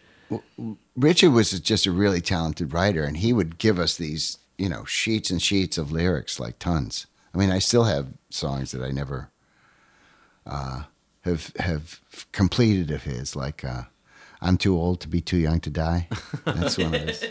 Oh, I like that. Yeah, That's yeah, cool. Yeah, that's one of his lyrics. I mean, do you? How do you? now you write your own lyrics too. Like I have in the in the you know recent mm-hmm. past. I mean, in the over the well, I started doing a songwriting course, oh, cool. and I was using the Berklee some of the lessons that I got from Berklee, and so I would show them kids how to do it, and then I'd end up with a song, and I go, "Hey, that wasn't bad." so that's what I do. I I use just the you know I use the destination writing thing, and I and it's actually pretty effective. Now, what what is destination writing? Well, that's where you uh, you start with a place. A place. It could be a physical place. It could be a mental place. It could be some sort of place, and you describe the place. And you describe the place with all five senses, and and and movement, and put movement in there because movement is kind of a sense too, even though it's not. It's kind of abstract, but You know, it's uh, like geomet- geometric kind of a deal. So anyway, so you do all of that, and then you then you start to find rhymes, and you you try to put together, and then you'll see like some sort of plot will show up in the middle of it. I'm looking this up. I never heard of this, and this Destination sounds fascinating writing to me. Yeah, it's it's actually they use it for writing novels and stuff, but uh, it's it, it works for songs too. So it's almost like like stream of consciousness, but with a plan in the beginning. So it's like you start with some kind of idea, but you have no idea how you're going to get there. Yeah. Oh, exactly. that's cool. I'm gonna Yeah. try that. Yeah, I mean, there's the other. That's that's one that's been the most effective thing that I've done. The other thing is that, uh, and this is when I when I write with Andy Shernoff, he likes to do this. So he um, he just sings, you know, sounds, blah blah blah blah, blah, blah, blah, you know, and then you play it back and you're kind of trying to imagine it, what that sounds like. That's what Mick Jagger does. yeah, yeah, and that's pretty pretty good. It's Have- pretty good, but it written takes longer. Like that? What's that? Have you written songs like that? Yeah, yeah. I, that's, that's about you? That's what I do. Yeah. Yep. That's I love that method. Yeah. 'Cause I'm I'm I, I think like lyrics are, are difficult for me, and I'm kind of I'm not it's not my strong suit, so I go for the way the word sounds. I think that's more important to me is just the Yeah. the musical sound. The word Ultimately, Sound yeah. sounds. Ultimately, that's the the most important thing. But That's where it has to end up. Yeah. It has to. but you know, I mean, Donald always says the best songs are story songs. yeah. So, you know, it's hard to harder to come up with a story. You know, it's more like a vibe when Yeah. you when you do that sound uh, thing.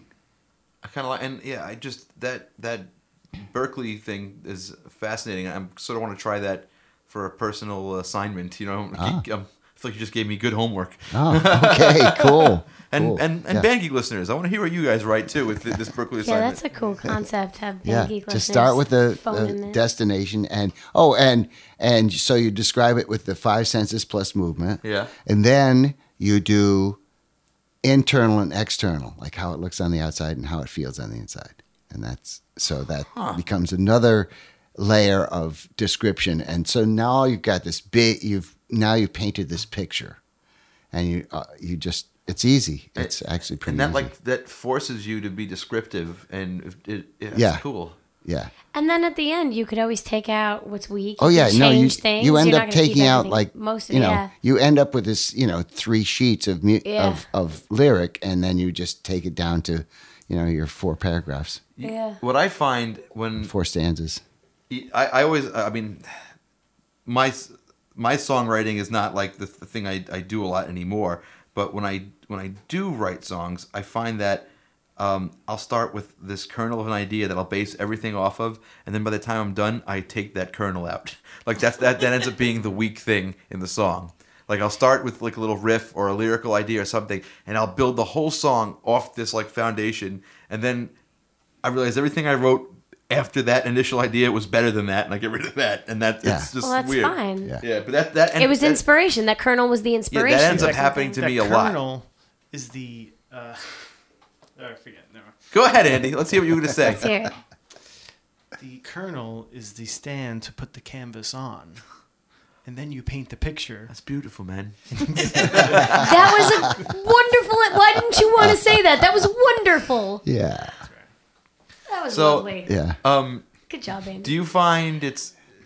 Do you, I mean, do, it sounds like you enjoy writing lyrics now because Yeah. you're really getting into it and researching it. Yeah. Um, but it, but you know, you also, how comfortable are you with taking someone else's words? Is, is it ever weird to sing someone else's words, or do you, do you like if, if you get like a- aside from like the gender swap we talked about? Because you know, back back then maybe that wasn't wasn't so kosher. Yeah. But um, I would do it now though. yeah, now who cares? But um, you know, aside from that, would you when someone would give you lyrics, would you take them and be like, I don't want to sing that, I don't want to sing that, or would you just sort of be true to them and try to st- stick to them as much as possible? Oh, nah. I when people give me lyrics, uh, if if I get a feel from it, like oh, I think I can do something with this, then then I have to make sure that I can change it because I can't just do it.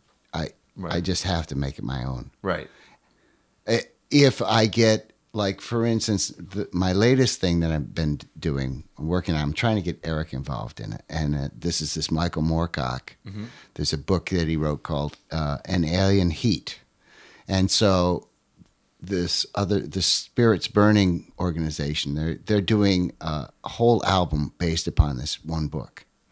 So they gave me certain chapters to to write songs for. Wow. Is it sci-fi? Yeah. Ho, ho, ho, ho, Oh ho. yeah. Yeah. That's it's really super cool. I like oh, this idea. oh, you want to get involved? Hell yeah, man. That sounds Okay. awesome. you know, I, why didn't I? This is totally logical. I want to do this. Okay. Okay. So yeah, we gotta. Yeah. I. Uh, yeah. Yeah. So uh, they, I, they, I, I have two more. I've wrote written four Yeah. so far. I have two more to write. So So it's like a concept album based on a novel, like sort of thing. yeah. Or, Yep. Oh, I love those. Have you Yeah. ever? Yeah. I, there's this Yeah. album Poe did that was based off this book called um, House of Leaves. Her brother wrote it. Yeah, her brother wrote it. Uh, Dan- Mark Danielewski, I think, and the whole album is pretty much like just like little vignettes from the from the novel, and they're, those are always so interesting because you can go both ways. It's like when you have a TV show and then the, you read the books after the fact or before the fact. You're like, whoa, Yeah, this is I- what you're going for. Whoa. Well, I, what I did was I just took the words directly out of the book and then I filled in my own lyrics. And then after that, I ended up trimming everything. But so it's got some of the actual lyrics in the book and then, you know, a lot of what I wrote. Musically, are you going for like a sci-fi mood? Hmm. Uh, well, uh, the, the band is associated with Hawkwind. So it's, yeah, Okay. Hawkwindish. Right. Okay. Yeah. Interesting. Yeah. I'll, I'll you know, Yeah, I'll send you we'll- some we'll stuff. talk about yeah, it. Yeah. We, we we have a nice long car ride after this, so we can talk about it. Yeah. Yeah. Uh, Yeah. Okay, well, I'm gonna. Uh, I guess I'm gonna start wrapping things up because I've kept you here for quite a long time. But um, I'm gonna ask you just a couple more questions, just to uh, things things that, that you know I've been dying to ask. Okay, sure. Um, Go ahead. so shoot. what's what's your favorite BOC song that you've written? Like what's the one know. that you listen to and you're like, yeah, or even the one that just came out the best that you think like from from inception to execution, this is the one that we just nailed it. Well, I, I liked how uh, uh, Vera Gemini came out. Mm-hmm. I liked how that was one song that came out even better than I imagined it. That's a great thing when that happens. I mean, a lot of the songs uh, I felt a little slightly disappointed. I mean, popular songs. I'm not even going to say what they Mm-hmm. are because I'll just sound like an ass. well, you've come to the right place, sir. This is all I can ask. yeah, yeah. but uh, I, I also loved how astronomy came out. Mm-hmm. Astronomy is, I, I would say, astronomy is, you know, but flaming which telepaths. Oh, I, I don't know any version. Okay. Any version. I just I'm I'm really happy with how that song came out. It, it started as a Joe song, Mm-hmm. and it just and it sort of laid there. I thought it was very pretty. It was like this pretty little kind of uh, medieval kind of melody. You know, Dun, dun, dun, dun, dun, dun, dun, dun, dun, dun, dun, dun, dun. you know, it's like this kind of like, you know, you might hear it in, uh, you know, Renaissance or you know one of those groups, you know, or Fairport Convention or something. Right. But, but then I got a hold of it, and it's it. We it, he wrote it for. Um, Tyranny and Mutation, our second record, but it didn't come out until Secret Treaties because it just sat there. We couldn't do anything with it. And so I was sitting around one day and I was feeling um, very upset and sad. You know, I I just gotten dumped and, you know, I was like, oh. And and so I started working on it and I put this I think what I feel is kind of an emotional segment to the song. So it starts out with this pretty kind of like setting the scene, and then it gets into the you know when it speeds up and goes through the you know into the middle section and the end ending section, all of that. It's all like more emo- you know as you feel the Yeah, emotion. the, amp ha- the, the song is a ramp up, which yeah, is nice. and I see it whenever we perform it. I see how the, the people are like, "Oh yeah, that's that's the song," but they don't really. And then when you're going astronomy, you know, it's like they're like, "Ah, ah," you know, Yeah. everybody wants to sing along with that. uh huh. Yeah, so the, uh, uh, you know, and I had no idea what I was doing. I was just like trying to help Joe finish the song. Now, do you have a writing credit on that one? Yeah. Okay, so I didn't know that. Um, so now here's another question: What is your favorite cover of one of your songs? Ooh.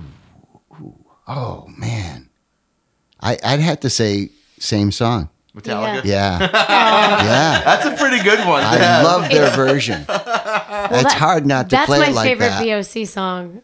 And I heard I think I heard it first from Metallica and I was like, What is this? This is awesome. This is so awesome. And then I realized it wasn't theirs. I was like, This is more awesome. This is more awesome. I love this. Here's another question: What's your favorite drum, perf- like recorded drum performance? Where you oh, just like, jeez. I like it. Could, it could be live, it could be in the studio, but you're just like, I fucking nailed that, and that's this is the when I want people to think of how Albert Bouchard plays drums. This is it.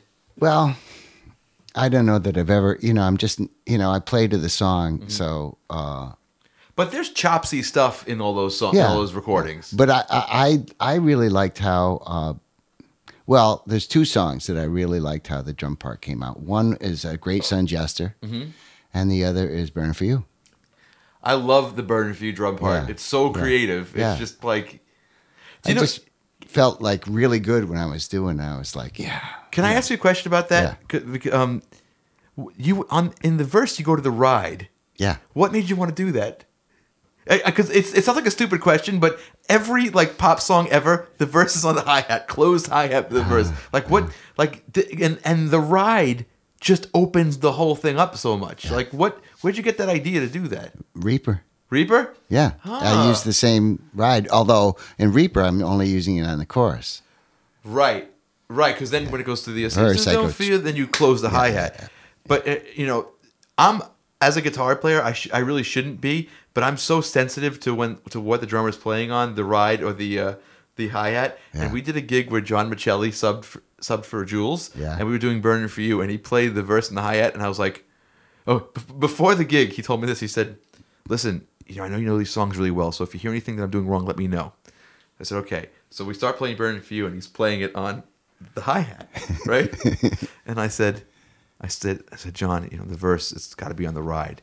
He's like, listen, you can tell me about arrangement, and you can tell me about like things I'm playing wrong, but you don't have to tell me where I'm supposed to play the ride. And, play the, play the hi-hat." and then, and then, and then when we do it, uh, when we did it on the podcast, if you watch that version, he keeps switching from the ride to the hi hat in the verse, like in the middle of it, just to piss me off. And he's like, and, and- Yeah, he doesn't want to upset you yeah, too much. and, and he's looking at me and like like laughing at me as he's like, doing it. Yeah, see what? I, see, I can do it both.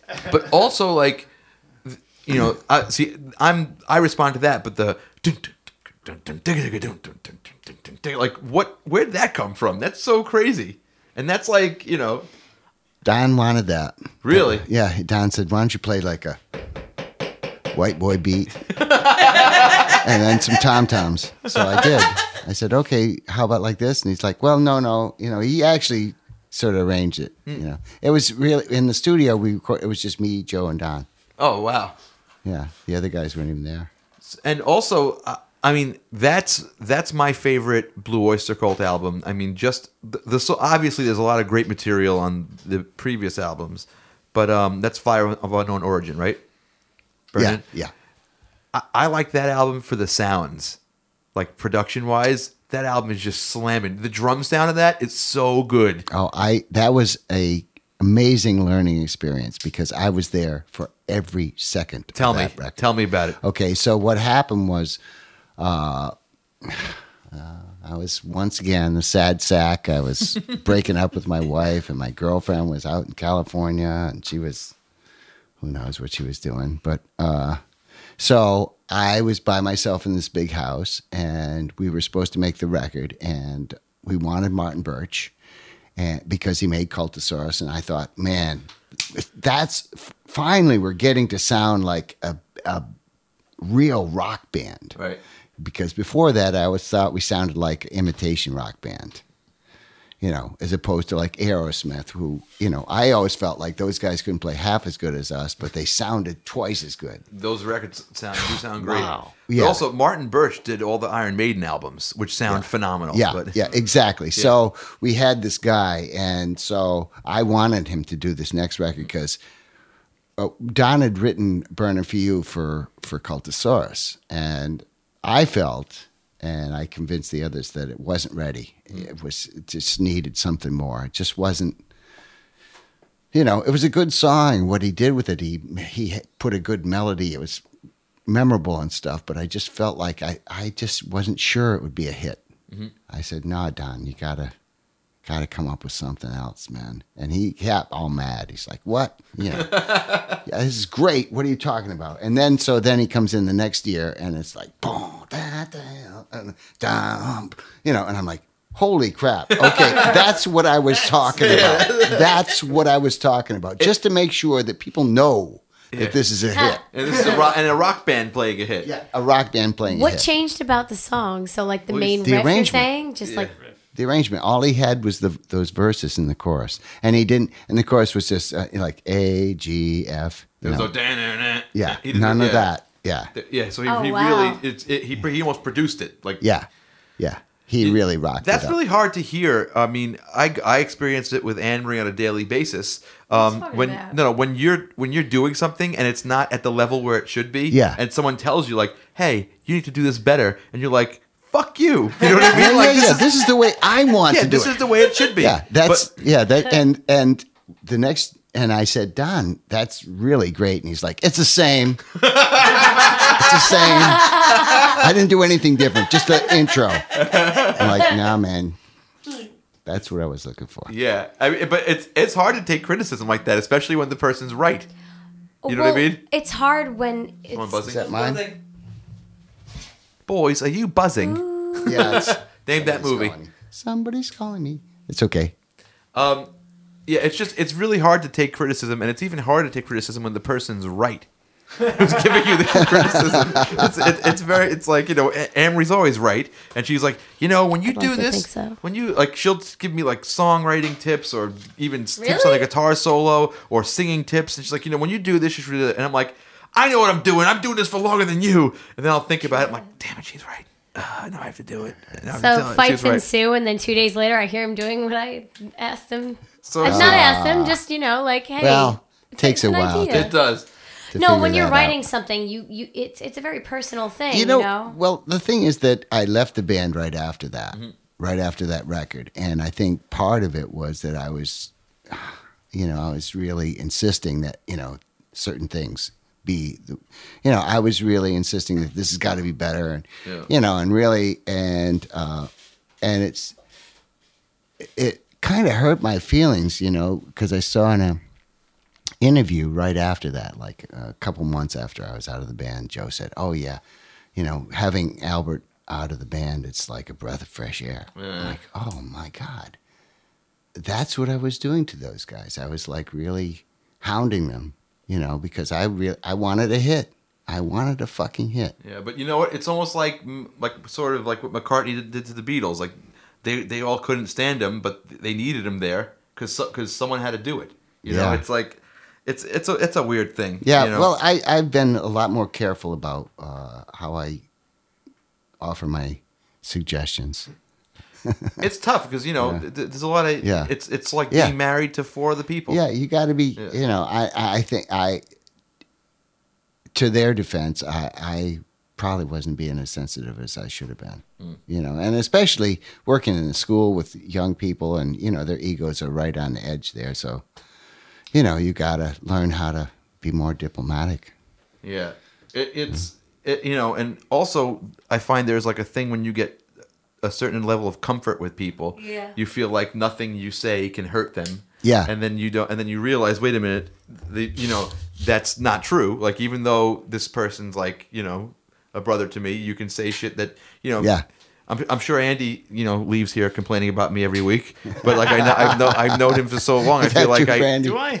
Oh, I, I no, but I feel like you know Andy's like my brother, and I can like just like say shit, and when something Andy has no feelings. it's right. A- A- Andy's like pretty much command data on the show. I'm He just ju- he happy just- to be here. He he has he shows no he shows no emotion. happy He just be on the points out when show. someone's the using an right inversion. answer. Just happy to be here, guys. No, but I know I no, but You'll never be kicked out of band.